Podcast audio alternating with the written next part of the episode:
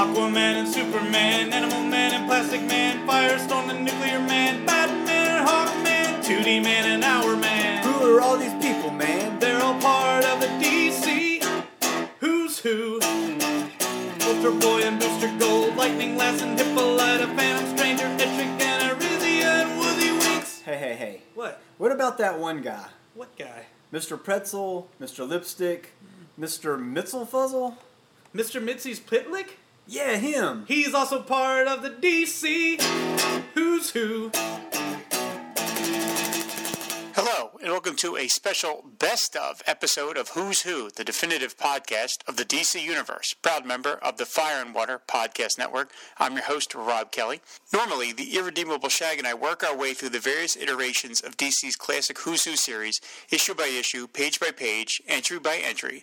But like we did around this time last year for the Justice League, this episode is a collection of segments from previous episodes centered around a theme, in this case, Aquaman. With the Aquaman movie just a scant two months away, I've been wanting to get as much Aqua history onto the network as possible, covering the Sea King from as many angles as possible. Uh, also on sale by the time you hear this is TwoMorrows' back issue number 108, which is an all Aquaman issue, featuring two articles by me. And since Shag's out of town, I thought this week would be the perfect time for this Aquaman family episode of Who's Who. You'll hear entries we covered for Aquaman, Mera, Black Manta, and maybe one or two other ancillary characters that I decided to throw into the pool. But before we get to the main event, though, we have to thank our sponsor, In Stock Trades. This episode of Who's Who, the definitive podcast of the DC Universe, is sponsored in part by InStockTrades.com. In Stock Trades is your best online source for trades, hardcovers, and other clicked editions, all for up to 45% off with free shipping for orders of $50 or more. Two of the deals you can get on In Stock Trades right now was no surprise, they're both Aquaman centric. First is Aquaman, a celebration of 75 years hardcover.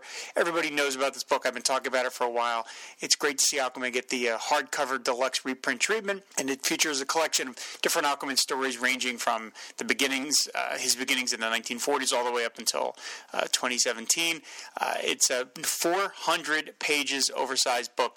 Normal price $39.99. In stock trades price is only $23.19. That is 42% off. With Christmas coming, uh, this would be a great uh, Christmas present for anybody who has not yet gotten it or is a Aquaman fan or becomes a new fan thanks to the movie. So Aquaman, a celebration of 75 years hardcover. And the other book is Aquaman Tempest trade paperback by Phil Jimenez, uh, who's writer and artist on this uh, series. It's the best of the heroes, sometimes known as Aqualad, and these stories from Tempest numbers 1 through 4, Teen Titans Spotlight number 10 and 18, and Showcase 96 number 1. While Tempest trains to reclaim his birthright, and ancient evil captures the very gods of the sea.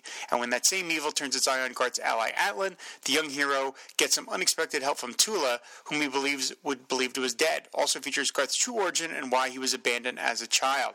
Normal price is $16.99 for 168 pages, but in stock trades price is $9.85. That is 42% off. So if you haven't picked uh, Aqualad Tempest up, you can uh, give that a shot. It's weird. In on in stock trades, it's actually called Aquaman Tempest, uh, which it wasn't called that. I think when I was when it was originally published, it was called Tempest. But I guess maybe they've for the trade collection they've tried to brand it under the Aquaman family, which is appropriate. So you can pick up Aquaman slash Aqualad Tempest or Aquaman: A Celebration of 75 Years. For these and all the other trade paperback needs, visit InStockTrades.com, and we thank them for their support. Okay, well let's get started. Kicking off the show is Shag and I going all the way back to the very first episode of Who's Who, where we talk about Aqualad.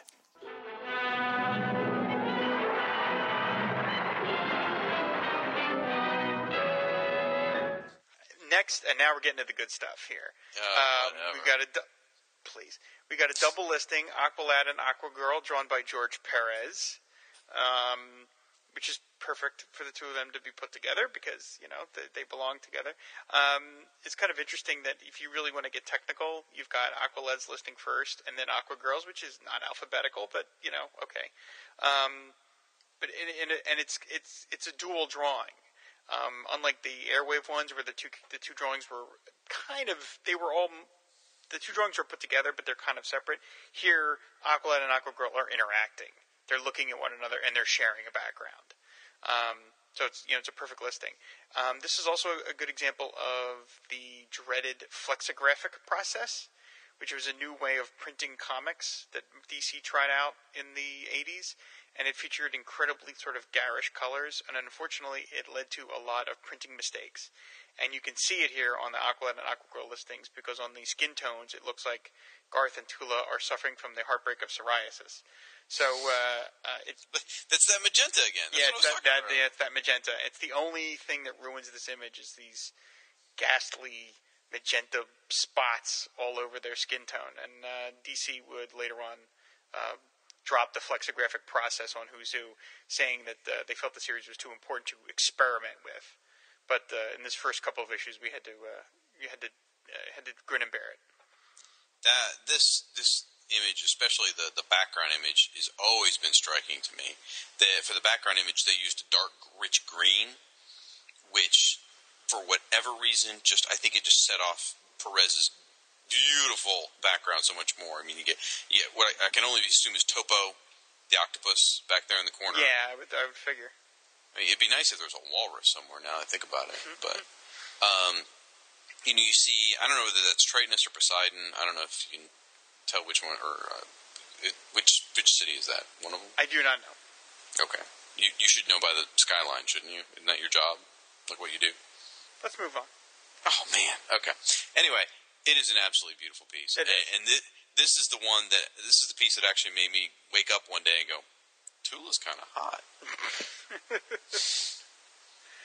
Okay, yeah, that's going to come out. Okay, uh, the next. I can't win with you with these aqua people. I No, swear. Well, was- just it was a compliment. Say something appropriate, and I'll leave it in. Um, the next listing here it is, baby. This is this this is this is this is this is what you paid your dollar for. Um, Aquaman, drawn by Chuck Patton, the great Chuck Patton, the great underrated Chuck Patton, friend of the Aquaman Shrine, Chuck Patton. Not going to get any arguments from me. No, uh, and uh, also the guy who uh, the Aquaman Shrine helped uh, reunite with his fiance, but that's a whole other story. Um, and inked by Dick Giordano, great combination. It's a beautiful shot of Aquaman looking majestic and regal. He's not. He, he's swimming. He looks like he's flying, but he's also swimming because you've got some bubbles in the background. And then in the background, uh, image, you see him knocking the crap out of some rock using his uh, telepathic powers and also riding his seahorse, looking very majestic. Um, it's just great. It's a great page. It, it, if I had like unlimited funds to buy like the five greatest pieces of Aquaman original art, this would be on my list. You know, Hmm. I would want to track this down and buy this original piece because I just, I just love it. I think it's, it makes Aquaman look fantastic and like upbeat and cheery and heroic and just classic. You know, just, just classic. Absolutely. I I was reading um, Justice League at this point, um, the the Justice League Detroit at this point. So this was, you know, my Aquaman at that time. So absolutely love this Aquaman uh, because I mean Chuck Patton was kind of the, one of the main guys on J, JLD. I like how they're demonstrating Aquaman's strength. You know, you and I have talked before. That's one of his powers you don't get to see too often, and that gorgeously ornate, you know, trident in the background Yeah, yeah. just right underneath the logo, just kind of sets off some of the majesty of it. I think it's a great piece, and this is a good example of where you get a character who has a lot of history starts to push the artwork a little smaller. Yeah, abs- good, great point. Because I mean, you're you're here, you're probably looking at I don't know, um, I, I, the drawing's not even two thirds of a page. You know, it's a little bit less than two thirds of the page because you've got so much text. Yeah, yep, that's true. It was interesting where it says underwater, his swimming speed is in excess of 100 miles an hour. That's really fast. Yes, it is. that's yes, really it is. That's that's very very fast. But I like how they didn't pigeonhole themselves. They said in excess rather than you know like Marvel would do. Yeah, his- swimming speed is 102 miles an hour. Well, someone's got 103. He loses. Yeah, exactly. Yeah, no, I thought it was great. It's it's it's a, it's a perfect thing, and you know, I also love that. Um, I should, I guess this is the perfect time to mention it. In the first appearance listing, it lists More Fun Comics number 73, which is of course, as any Aquaman Aquaman fan knows, is his first appearance. Now that is technically, if you want to, because they're really talking about the Earth One version here, the Silver Age version of Aquaman. So you could argue that this Aquaman did not first appear in More Fun Comics number 73. He first appeared later on in, in uh, an issue of Adventure Comics. Some people argue as to which is the, really the first one or not. But they're kind of, DC is acknowledging their history by saying, look, this core concept of a character first appeared in this issue. as opposed to getting into the nitty gritty of like, well, he, uh, you know, he maybe kind of first appeared here. They're just saying no. Aquaman as a concept first appeared in More Fun Comics number seventy three, and just going with that. All right, nerd fight time. Um, yeah, I suppose you have more knowledge of Aquaman than me, but I, I can usually hold myself in a discussion. But didn't the whole concept of an Earth One versus Earth Two Aquaman not come up until later in the All Star Squadron series? Because like, was there ever a reference to an Earth One, Earth Two Aquaman uh, until that point? Basically, yeah, Roy Thomas was uh, the first guy to really make it uh, to make to do it explicitly and say yes, there is an Earth Two character. They uh, there was a definite demarcation point because he changed origins. Sure, you know, and that's the point. But they never really. But yeah, the Earth Two Aquaman was never really mentioned in any issue of Justice League or like any of those JLA JSA team ups or anything like that. They really just forgot about him. And essentially, that after the Earth Two Aquaman stopped appearing in Adventure Comics, you know, sort of unofficially, he basically did not appear again for thirty years and then he reappeared in in a cameo in All Star Squadron where he is mentioned as existing, and that was Roy Thomas's thing of saying, you know, okay, no, that one that was around in the Golden Age, that's the Earth Two Aquaman. Yeah, I, I guess where I'm saying is at this point, though, I think DC's mindset was there wasn't an Earth Two Aquaman. It was their stories started in the 40s, and they just said, ah, it's all the same guy. It's just this is you know. Well, I compress the timeline. Don't worry about the the dates and say it's the same guy. Mm, I, yeah, I don't know. I mean, they sort of like Green Arrow. Yeah, I mean, I don't know though. I mean, because you said earlier that they already had the crisis in mind, and they did. They already had the crisis going, and part of the idea of the crisis was to get rid of those core five characters: the Earth Two, Superman, Batman, Wonder Woman, Aquaman, and Green Arrow. So they, I think they probably had that in mind. Aquaman and Green Arrow are an afterthought. I'm telling you, it was Superman, Batman, Wonder Woman for sure. I like Aquaman and Green Lantern was all, and Green Arrow was all like whatever. I will have to ask Roy Thomas because he's the one who wrote, who, who had the task of writing them out of continuity. Well, I mean, I think Roy had a different mindset. Roy intentionally wanted to say there was an Earth One and Earth Two, but I'm saying before that, though, this is total nerd fight. Sorry, folks. Um, that before that point, though, I don't think anyone had ever considered an Earth One, Earth Two Aquaman. It was just Aquaman who happened to exist on Earth One. Hmm. Do, do, do you understand? Do you understand the subtle difference of what I'm saying? I don't know if I do. Okay. Well, you know, some people are faster on the uptake than others. Yeah, I guess so. Yeah, all right. I, okay. I, am still right, but okay. Um, Yellow gloves does not mean Earth Two. uh, okay. Um, all that's coming out.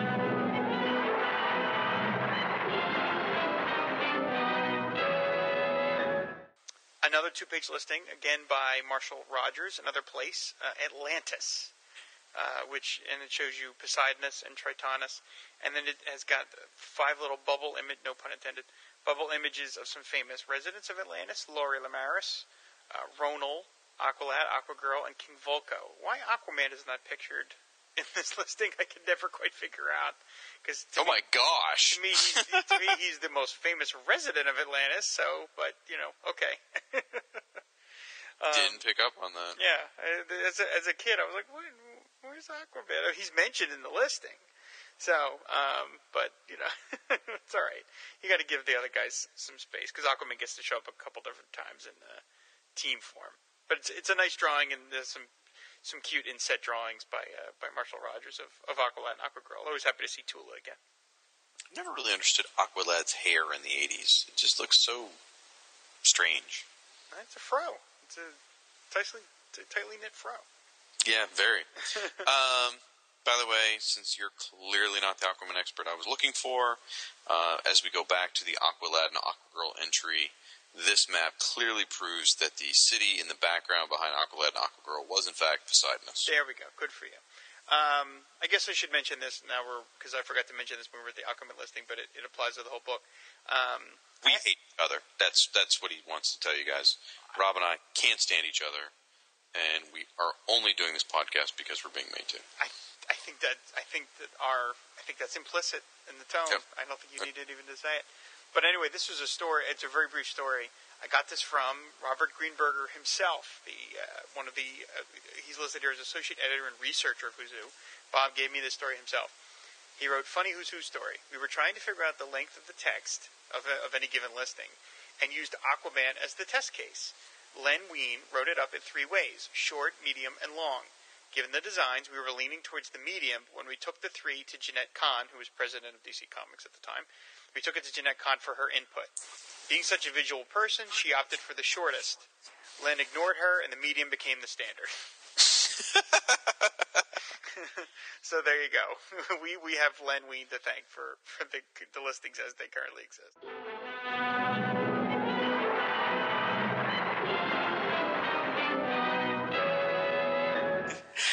To the next page. Uh, Black Manta. This is a Hey, hey, hey, hey, hey, hey! You, yeah, you were big on taking over Black Bison, so I think it's, I think I need to take What? over this one. But I sat in the back seat for two issues. We're on the second character. Um, anyway, this is Black Manta. This is Aquaman's villain, drawn by Bill Willingham and Romeo Tanghal. A really nice piece. The only part of it that looks a little goofy is that he's on his tippy toes, which kind of makes it look like he's jumping in the air or something. Um, No, he's swimming. no, he's not swimming. He's most certainly swimming. There's He- bubbles coming out of his head. That's the bubbles on the back. No, he is not swimming. That- He is that- swimming. All right, he's not swimming. Anyway, Then, he, uh, then he's a ballet dancer. Your choice. That's well, then fine. Anyway, it's a very nice drawing. I like the dramatic lighting on it. In the background, we see him without his mask, as uh, Shag just mentioned. Uh, then we see him uh, zapping Aquaman with his uh, eye lasers, which is nice. The only sort of bad part of this whole piece, I would say, is the logo.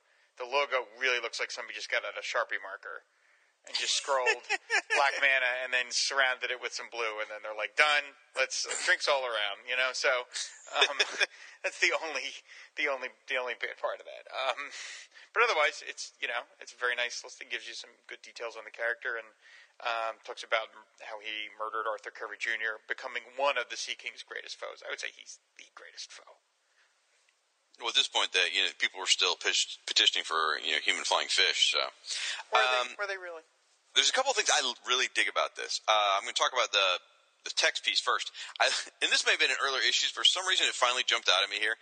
His profession, his occupation, is Professional. professional criminal. Yep. You know, as, as opposed to being amateur. I wonder what the four-digit IRS tax code is for that. Right. You know, it's, it's oh, that's interesting. Um, there's something in this one that I don't think I've seen in any other Who's Who entry, in, in at least in the first volume of you know the first 26 issues. There's quotes in here. Hmm, that's true. I've never noticed this. It says little is known of the man beneath the manta costume, save that, like most of his henchmen, he's black. And then it has quotes.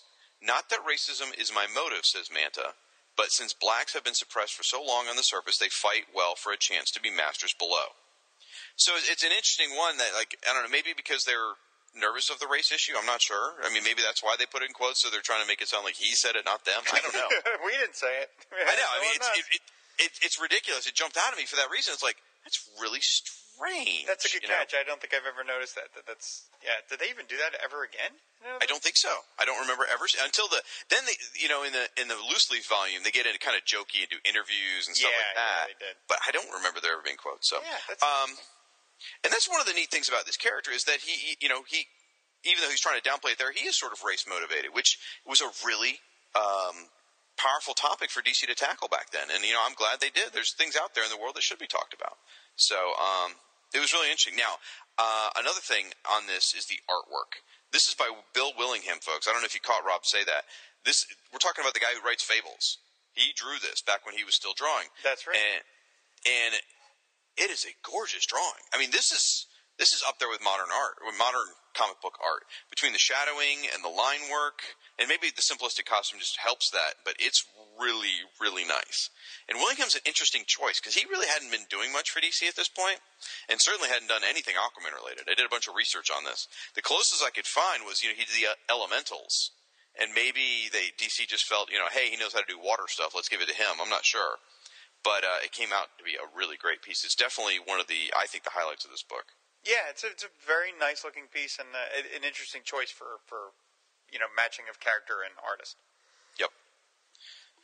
Can I have control of the show back now? I'm done. There's no more Aquaman in this issue, so I'm just gonna just chill out and wait till we get to the end.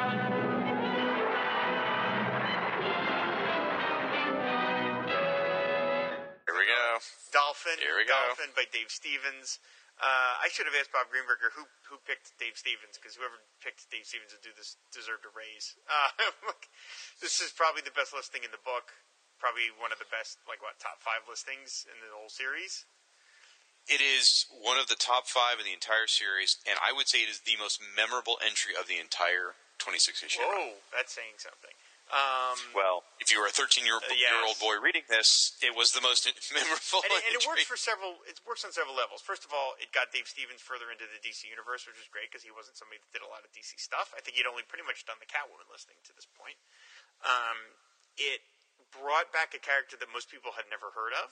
I mean, yes, she was in the Forgotten uh, part of the, the Forgotten Heroes and stuff, but most people still did not remember her. So it was, and it was giving her the best possible presentation. I mean, it really made this character look amazing. Um, Like, she's gorgeous. Yeah. She's she's she's beautiful. It's very very cold underwater. um, Yeah, I'm kind of surprised they got away with that, to be honest. Right. Now you're right. She only had a handful of appearances, but she had appeared more recently in that Forgotten Yes. Heroes. I mean, that's really what got her in here. Yes. So yes. now it's interesting that they kind of go back to her first appearance was in Showcase number 79, and that issue is called "The Fantasy at 14 Fathoms," and you know they're really playing that up here. She is a fantasy girl. In in fact, there's a swimmer who, there's a guy, a scuba diver, Huh? looking at her who's just totally like, "Arr?" not because there's a girl underwater swimming. I promise you that. It's because of how hot she is. And she doesn't have any scuba tanks on and stuff like that. He's probably amazed at that. I don't think they care. Okay. Got, I got a little more on this one, unless you got something. The one quibble I have, and I just noticed this after so many years, her left arm is colored incorrectly. Oh my god! That's her elbow I there. Uh, I wasn't looking at her arm. Yes, I know. So But that's her arm there. That's her elbow, and it's colored white because obviously whoever colored Okay. it thought it looked like either the color just dropped out, or whoever colored it thought that was her hair. It's not her hair; it's her elbow. interesting. Yeah. Again, they weren't looking at her hair either, or I mean her arm either. Uh, and I can promise you, folks, Dolphin will be on the Tumblr. Yeah. Um, now, a couple of things in this one. Again, they mention uh, I, I, I mention this almost every episode, but again, in the origin, they talk about Superman, and they say see the, see an entry for Superman. And they say see Superman two, which again breaks my heart because Superman of Earth Prime never gets an entry. So, but here's something more interesting that I don't know if you realize or not. I mentioned again her first appearance was Showcase number seventy nine, which was 1968. In that issue was a reprint of an old Aquaman comic. Do you know what Aquaman comic was reprinted in Dolphin's first issue? I should. I used to have the comic. Which one was it? Adventure Comics number 269, Oh, which his was new origin. no, Oh, yeah, it wasn't. Oh, no, what was it? that's um, the first appearance of Aquaman. Oh, okay, okay. So, in this one comic from 1968 is Dolphin's first appearance and a reprint of Aqualad's first appearance. And who did Dolphin eventually marry? Oh, the Aqualad. Kind of, uh, kind of interesting. It all comes together. It's a full circle. And she had a relationship with Aquaman as well, so she she worked the she worked the room. I, I think everyone wanted a relationship with her. Uh, yeah, it's a great listing. It's a great drawing. Uh, everything, you know, all right. It's like this is like probably what Who's Who was like most capable of in terms of, you know, bringing a character out of the past and presenting it in a new way that made it really compelling. And this is just like one of their, you know, one of their all-time best moments. And, and, you know, we, we should be talking a little bit more about the character's origins. Probably like they made it very clear, like her origins really unknown. It's basically, I mean, it's a whole lot of text about she's a hot girl who they found un, that can breathe water, and no one really knows why. Right. So no one really seems to care. It's okay, and they just talk more about her encountering the uh, forgotten heroes and forgotten villains. So Fantastic. All Nice right. logo too. Uh, it's uh, it's classic. it is as very my, classic. Yes. my as my New Jersey friend would say. What? I like the way you say classic. Classic. There, uh, see, you, you do it when you're not paying Oh, attention. You say it. funny. All right. So, please. All right, next. No, wait, wait, no, wait, wait. Does it bother you that in, in Dolphin's surprint, I mean, in Dolphin's front full color piece is some coral? No, uh, I, there's something about. I think the image just works better. That that cat popping in, photobombing Dollman just looks weird. I know you the same joke, Dollman. but I mean, it just looks. I don't know. It just looks weird to me. This this seems more kind of That's well hilarious. designed. I hate to like slam Murphy Anderson against Dave Stevens, but the Dave Stevens piece just feels a little more, a little better composed. So.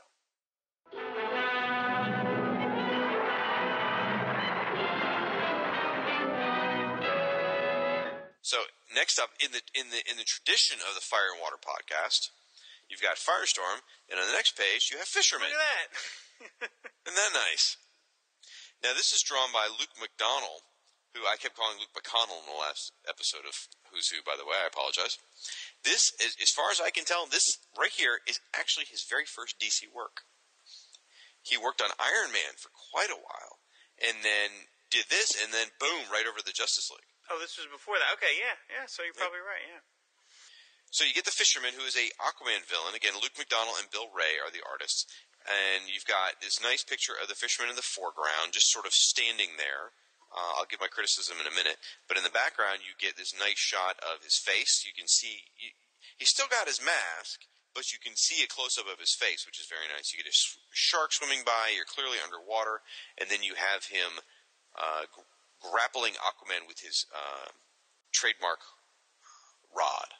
So, His fishing Which- pole of doom. which I, is interesting because uh, that's one of my criticisms. He's not actually holding the fishing pole in the foreground. No, no. He, that I don't know that I've ever seen the fisherman without it. Well, okay. I don't know what to tell you. How does he breathe underwater? I, I don't know. Well, it says he has a, a pressurized suit with recyclable air supply. Okay, Right, but that well, helmet that is clearly sense. open. So He's got an open face, right? Yeah. he has one of the more ridiculous masks. It's it's bright yellow with black spots. Like, can you explain that to me? What that's supposed to be? I think it's supposed to look kind of fish-like. You know, like he's supposed to blend in, but it doesn't since it contrasts so sharply with the rest of the suit. Plus, this is I don't know. This is might be the debut of his new costume because he didn't look like this in the older comics when he fought. Really? Yeah, he his uniform's a little different. The helmet's the same, but his uniform is Oh, okay. different. His uniform is different. So this is. I remember. I think I, the first time I saw this, I was like, "Wait a minute, that doesn't look like the same guy." So, um, so yeah, he looks a little different here. Um, and that that harness he's wearing with all those appendages sticking out, that just looks painful. Dude, I'm sorry. I was reading this. I I remember the the rod. I had forgotten about the gimmick lures. It's just like, oh, that's just, oh, that's a Batman thing His going. utility belt, yeah. yeah, just oh. Now I am glad they mentioned here that he had recently been defeated by Blue Devil, which was Yes. great. I love. It's a fun issue of Blue Devil. Fisherman has one of the biggest logos, I'd say, of any character. His logo is huge, takes up a lot of space. Well, they kind of had to fill it because there's not a lot to say about him. Right, and, right. and he's, you know, let's face it, he's, not, he's an Aquaman villain. But No, Wah, it's not wah, really wah. necessary. It was so nice to you during the Firehawk and Firestorm segments, you know? Were you? Yes. Did I I don't remember that. I That was a long time ago. I don't yeah, yeah, that was like an hour ago. Seems like It feels like it. So because we've been talking about fishermen so long. Actually, it's a really nice Aquaman. I think Luke, um, McDonnell did a very nice job of with Aquaman there, which you know would then show up in his work in Justice League Detroit. So, y'all, I, actually, was Aquaman on the team when Luke was drawing it? Nope. Then never mind. Forget what I said. Like you usually do anyway. So. Yeah, exactly.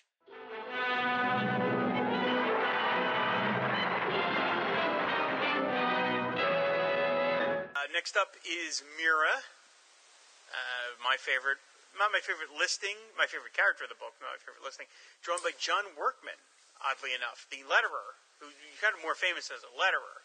Oh, I was wondering where Yeah. he was because I did, I did some research. As far as I could tell, it was the only time he ever drew the character.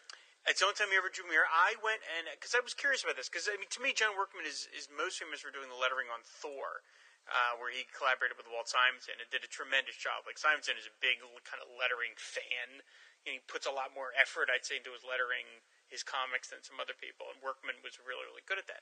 I was curious as to why John Workman drew this, so I contacted Who's Who editor Bob Greenberger and asked him. And this is what Bob said. He said, uh, John is also an accomplished artist, who, which came before his life as a letterer and production artist. If memory serves, John was interested in contributing, and she and Mera was on the available list, so he selected the Silver Age Babe. so that is how John Workman ended up drawing Mera. It, it seemed like an, an incongruous choice to me. Uh, I mean, I like the drawing just fine. Uh, it's the, the pose is a little unusual, but uh, but it's it's nice. We see her. We see a close up of her. We see her um, uh, mashing with uh, Aquaman. We see her blasting Black Manta, and then we also have her mourning over the death of uh, Arthur Jr. There. Oh, that just that just gets me. Um, do Because you read left to right, and you're like, oh yeah, yeah, yeah. Oh god. Yeah, Um, I do wish, frankly, this had been drawn by uh, Jim Aparo. Uh, Or, I don't know why, like, one of the things we noticed, we, we talked about the list issue, that Nick Cardy didn't draw anything in Who's Who, because he's Yeah. basically out of comics. Neither did Ramona Fradon. Mm. And uh, that'll come up in another entry a couple pages away. Uh, I would have liked to have. Now, I mean, Ramona Fradon didn't have a lot of connection to Mera because she was off the book by the time Mera was introduced, and Mera only appeared once or twice in Super Friends. But I mean, she was an Aquaman artist. I would have loved to have seen her do this as well. I don't know why Ramona Fradon is not in any of Who's Who at all. Yeah, there's got to be something about that. Yeah, but anyway, I- I Work- I like this Work- yeah, I thought Workman did a, a fine job, and it's unusual looking. I mean, it doesn't look like any other art in the book. That's very true. I mean, he, she's beautiful. That, that close up of her face is just beautiful. Almost looks like a, a romance comic sort of drawing, mm-hmm, you know. Mm-hmm. Now her pose, at first, I could see why you might say it's weird, but I mean, it's clear she's swimming, you know, and that's why because no one runs that way. Right, right, right. She's got to be swimming, which makes perfect sense, you know. And I love he did a great job with the costume. I love the lighting on the costume to the way that works with the weird sort of camo thing it's got going. Just it's it's a nice entry. Looks beautiful.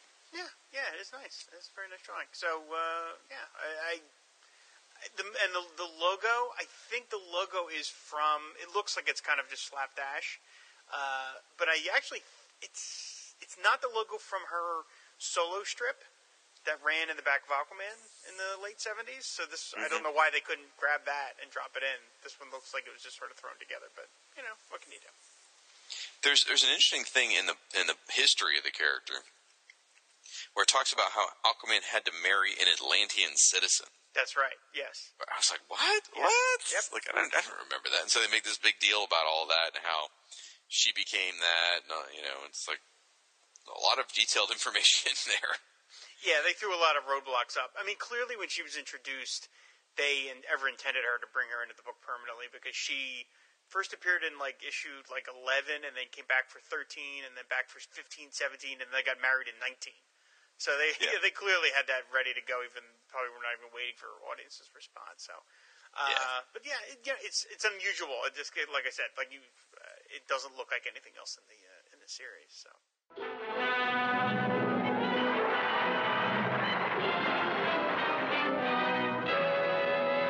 Next up, Ocean Master. Yay, Aquaman! Uh, drawn by Craig Hamilton. Very, very nice. And this thing is, as usual with Craig Hamilton's work, designed within an inch of its life.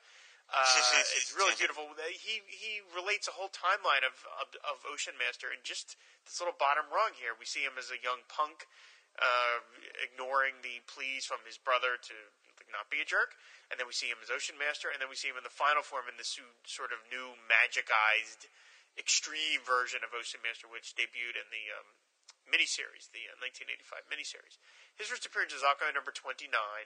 Uh, it's a beautiful drawing. I love the logo. The water's dripping off his hand like he's rising. Um, Craig Hamilton drew Ocean Master rising out of the water while the water is also dripping over the panel that is reflecting his past history. I think it's a beautifully designed image. It's really, really great. I mean, that mask looks like it'd be hard to get through doors with, but that's, that's not that's not for that's not for us to discuss right now. the the logo is incredibly striking. I, it, it's silly, but like the moon over the water just adds so much to that shot of the ocean. I can't explain why. I, I'm not an artist. I, I can't put my finger on it, but that adds such a meaningful piece to the ocean for me. Hmm. And Aquaman, as you said, pleading with his brother, he actually has his hand on Orm's shoulder, which conveys so much emotion in just that little tiny piece. Yep. Amazing. You know, we talk about how certain who's who who's pieces who's who pieces can sort of like cause a character to become more popular or stay around simply because the piece is so amazing. Like Blackfire Thorn, we always said kind of like we think he he hung around because of the Who's Who entry, whatever. This piece should have launched Ocean Master into being a top-notch sorcery character, and stayed there because Yeah. it looks that awesome. Yeah. He's never really been used for any other hero. He's never really bothered to take on any other superheroes. He's for some reason. Uh, I mean, his base of operations, the Seven Seas. So he's got you know some property to to work in.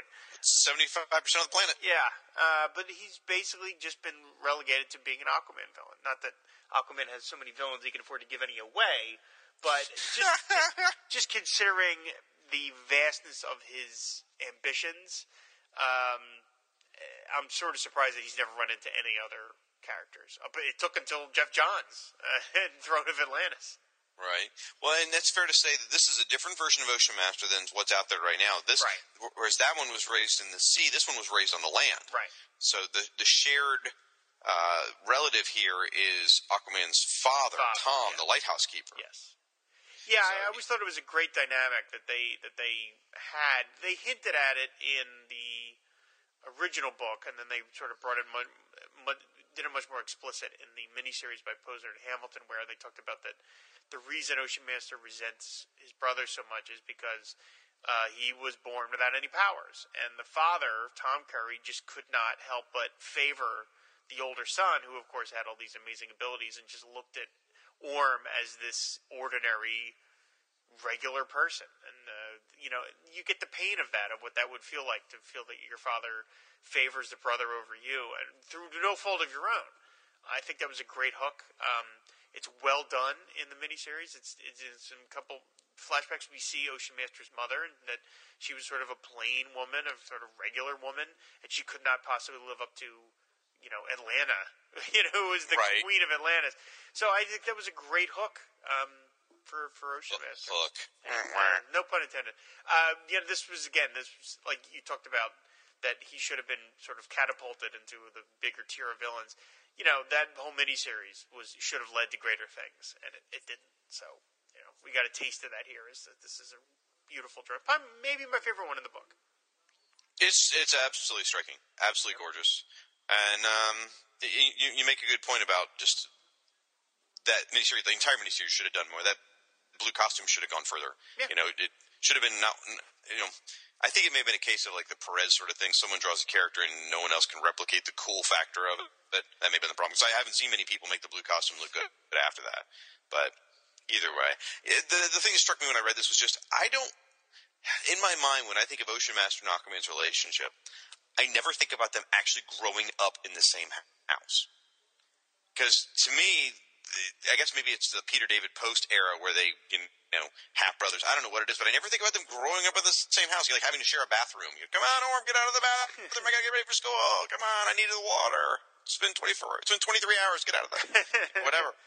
But um, it's just I I I really love this page. I'm not touching you. I'm not touching you. Dad, stop! Stop touching! I'm not touching you, Arthur. I'm not touching you. Like, that kind of silly crap. You know, he looks like a little bit like that twi- uh, Aquaman in the Surprint. He looks a little bit like that Twilight kid, Patrick, or whatever his name is. Robert Pattinson. Yeah, yeah, yeah, like Pattinson. He looks a little bit like him. All right, we gotta we gotta move on.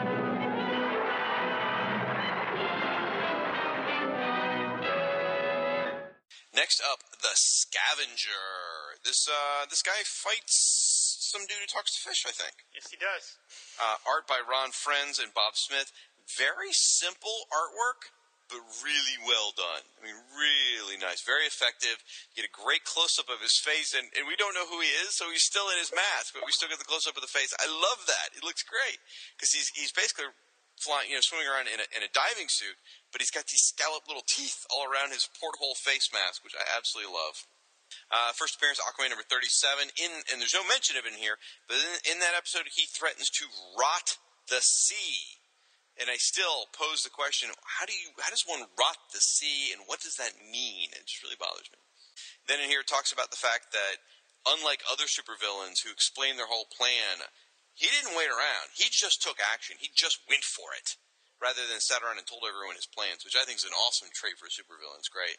And uh, I really, by the way, his suit, while it looks cool here, I do like his new 52 version, which is like a big diving suit, which is nice. Yeah, well, they, they gave him a new one uh, in the, in the um, J.M. DeMatteis story. He's got a new one. He's got the purple and yellow outfit with the fin on it and stuff. Oh, okay. All right. Is that what similar to the new 52 outfit? Yes. Okay. Now, got a little story about this one. Um, just real quick, in the foreground, you've got him sort of like in an actiony, punchy type pose, and then in the background, you've got him pulling a gun on Aquaman while he's holding, uh, I guess, Aqualad probably. You got Aquaman and Aqualad close up face. You see his scorpion ship in the bottom. It's a really well done piece. And it just so happens that one of my very dear friends owns this original artwork. That's something we don't get to talk about very often on the show is the original artwork for Who's Who. And I asked him about it. He sent me some scans, which we'll put up in the Tumblr. It's a really nice piece. It's really cool because check this out. Apparently, um, and it makes sense once you think about it, but almost every piece of art for Who's Who uh, is done on two sheets of paper. You get the background image, which is the surprint, and you get the foreground image, and they're done on different sheets of paper, and that's because the surprint, which is also called color hold, is done in a single color, so it's got to get knocked out that way. So what you get is uh, the main image, the one in the forefront, is done on vellum. Right. Well, the background image is done on usual art paper, or artboard paper. Or, I'm sorry, artboard, and um, that's how they get the effect again of the the single color and the and the full color. And he says so when you go to buy Who's Who artwork, it's always in two pieces, and it's a little hard because the vellum paper is really easy to wrinkle. So there's a lot of risk of it being damaged, which is kind of cool. And the artwork is stamped on the back, he says, which is how they showed approval uh, to print back then. So pretty interesting story. And uh, I'm very excited for it. But I, I, I think he's the first person I know that owns a piece of original art from this series. Yeah, they they don't come up much. I mean, if I ever saw one at a Comic Con, I mean, I'm not a big art collector, but I'd be really tempted to get one if I could afford it. Because I mean, that's just such a unique piece to own. Yeah, who's who? Yeah, yeah. Yeah. I mean, you know, you really do not see a lot of Who's Who pages come out. Like I because of the vellum part. The vellum is easily crinkled, so uh, I Yeah. imagine a lot of the stuff does not survive. You you could probably get the Richard Dragon one cheap. Probably. Um, so thank you. Uh, to, oh, by the way, my friend, uh, some of you guys know who he is. Ravenface, uh, also known as Simon, uh, is the person who owns this thing. One of my childhood friends who uh, I remain buddies with to this day.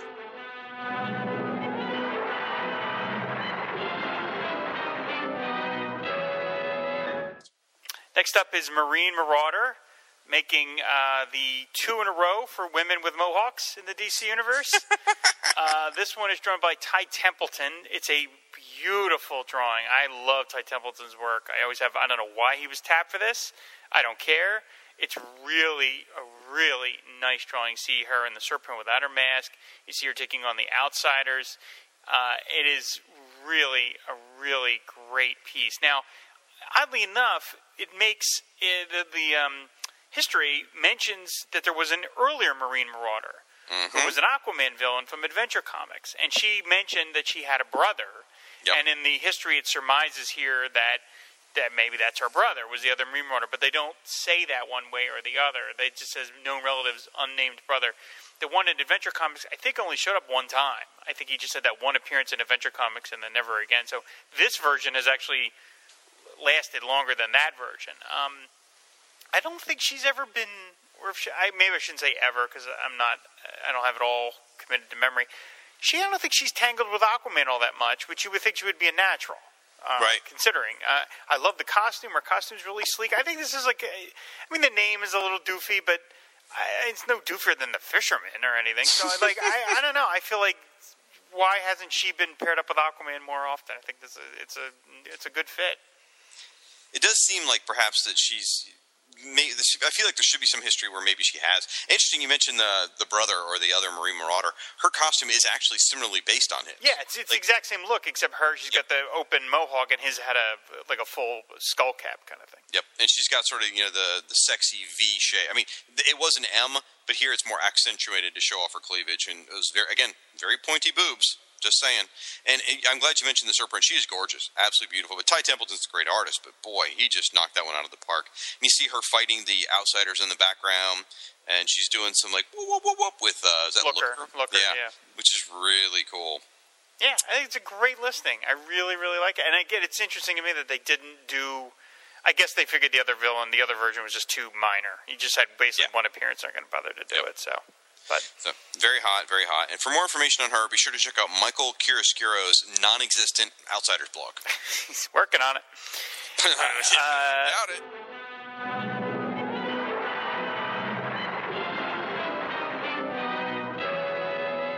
The one list thing that, of course, that I'm going to talk about is Aquaman. Aquaman, Aquaman gets artwork. They actually did artwork for a couple of them. It, here it's drawn by Steve Bove, uh, and he's in his camo suit. It mentions here that he's going to trade back and forth between the camo suit and the classic togs. That didn't work out. Um, the artwork's perfectly fine. It's actually kind of nice. Uh, it's a little on the stiff side. I mean, compared to the wondrous Craig Hamilton artwork, it couldn't help be couldn't help it be. But I like it. Was pretty cool. And I have to say, Steve Bo, Steve Bowe, very nice man. He drew this little Aquaman figurine uh, for the letter column that ran in that camo suit miniseries, uh, and he sent me that original artwork.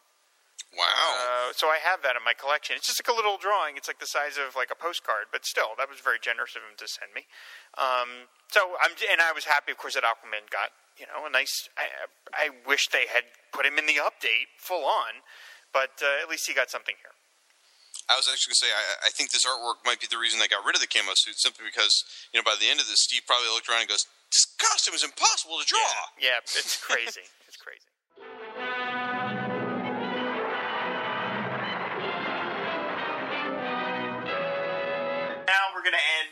Who's Who. Uh, oh boy. Boy, am I in love with this listing. Again, you're going to see it on the Tumblr. I want to take this listing behind the school and get it pregnant. I love this so much. Oh my This is this is uh, the Golden Age Aquaman. Art by Louis Casanova, Paul Norris, and Zum Yukinori. Uh, I don't know what else to say about this. It is perfect. It is perfect.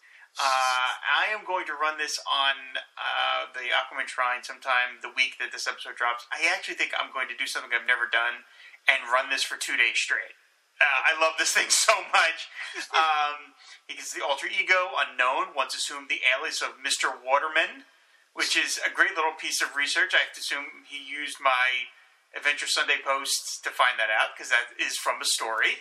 From, you know, occupation protector of the seven seas, known relatives, unnamed father, unnamed mother, group affiliation, All Star Squadron. Yes, base of oper- stop it. Base of operations, an ancient underwater city in the Atlantic Ocean, believed to be legendary, legendary Atlantis. First appearance, More Fun Comics number seventy three. Uh, you know, and then six foot three thirty five, and he goes into the detail of, of the Aquaman's origin, fighting Nazis, joining the All Star Squadron, and then it ends with while Aquaman had a number of recorded post-war adventures up into the mid fifties, his status in present-day Earth two remained unknown. During the so-called Crisis on Infinite Earths, the multiverse was reformed into a single universe with a revised timeline in which this version of Aquaman never existed. So he gets it all right. The surprint, you see Aquaman punching Blackjack, one of his worst, most I didn't realize that was Blackjack. That's Blackjack, one of his doofiest foes. Um, But also one of his most reoccurring, too. yes, uh, Aquaman swimming with his walrus pal, Aquaman sitting on his throne, and then attacking some some rogue fish. It is perfect. We Zoom- didn't talk about he's got the yellow gloves He's got the, well, it's the gold because it's the Golden Age Aquaman. He's got and the yellow fins. the yellow fins and the yellow gloves. I mean, it is it is taken right. It's it's beautiful. It's just absolutely perfect. It's exactly the he sh- this Aquaman should have gotten.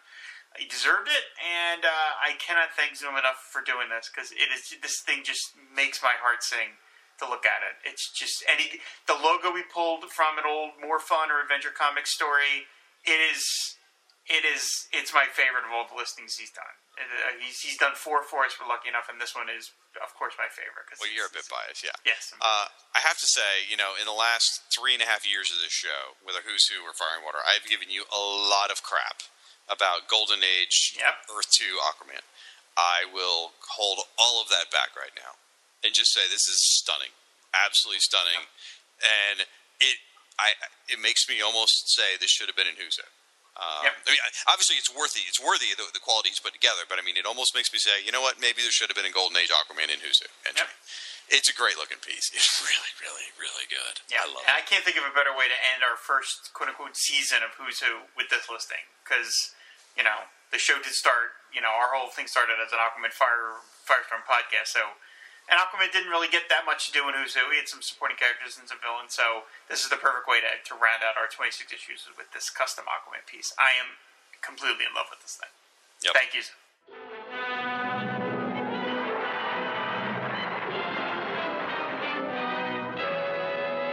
He also sent his listings a one page featuring two listings. Each character got a half page. Topo, Aquaman's sidekick, who first appeared in Adventure Comics 229. The art is by Ramona Fradon and Zum Yukinori. It's wonderful. I love it. Topo gets his own listing. There's a shot of him helping Aquaman defeat a villain, and then him playing, uh, like a one man band thing where he's playing the drums and the guitar. It's completely insane. I love it. I love it. Topo was such a good friend to Aquaman.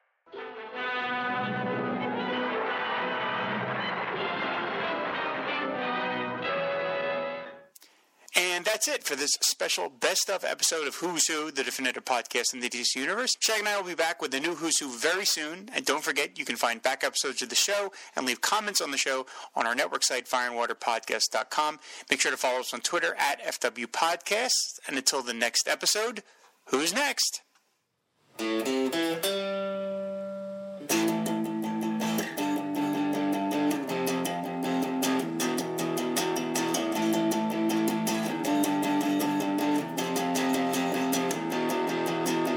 Aquaman and Superman, Animal Man and Plastic Man, Firestorm and Nuclear Man, Batman and Hawkman, 2D Man and Hour Man. Who are all these people, man? They're all part of the DC Who's Who. Ultra Boy and Booster Gold, Lightning Lass and Hippolyta, Phantom Stranger, Etrick and Arisia and Woozy Winks. Hey, hey, hey. What? What about that one guy? What guy? Mr. Pretzel, Mr. Lipstick, Mr. Mitzelfuzzle? Mr. Mitzi's Pitlick? Yeah, him. He's also part of the DC Who's Who. Oh man, we forgot Slipknot. Come on, team, let's head for home.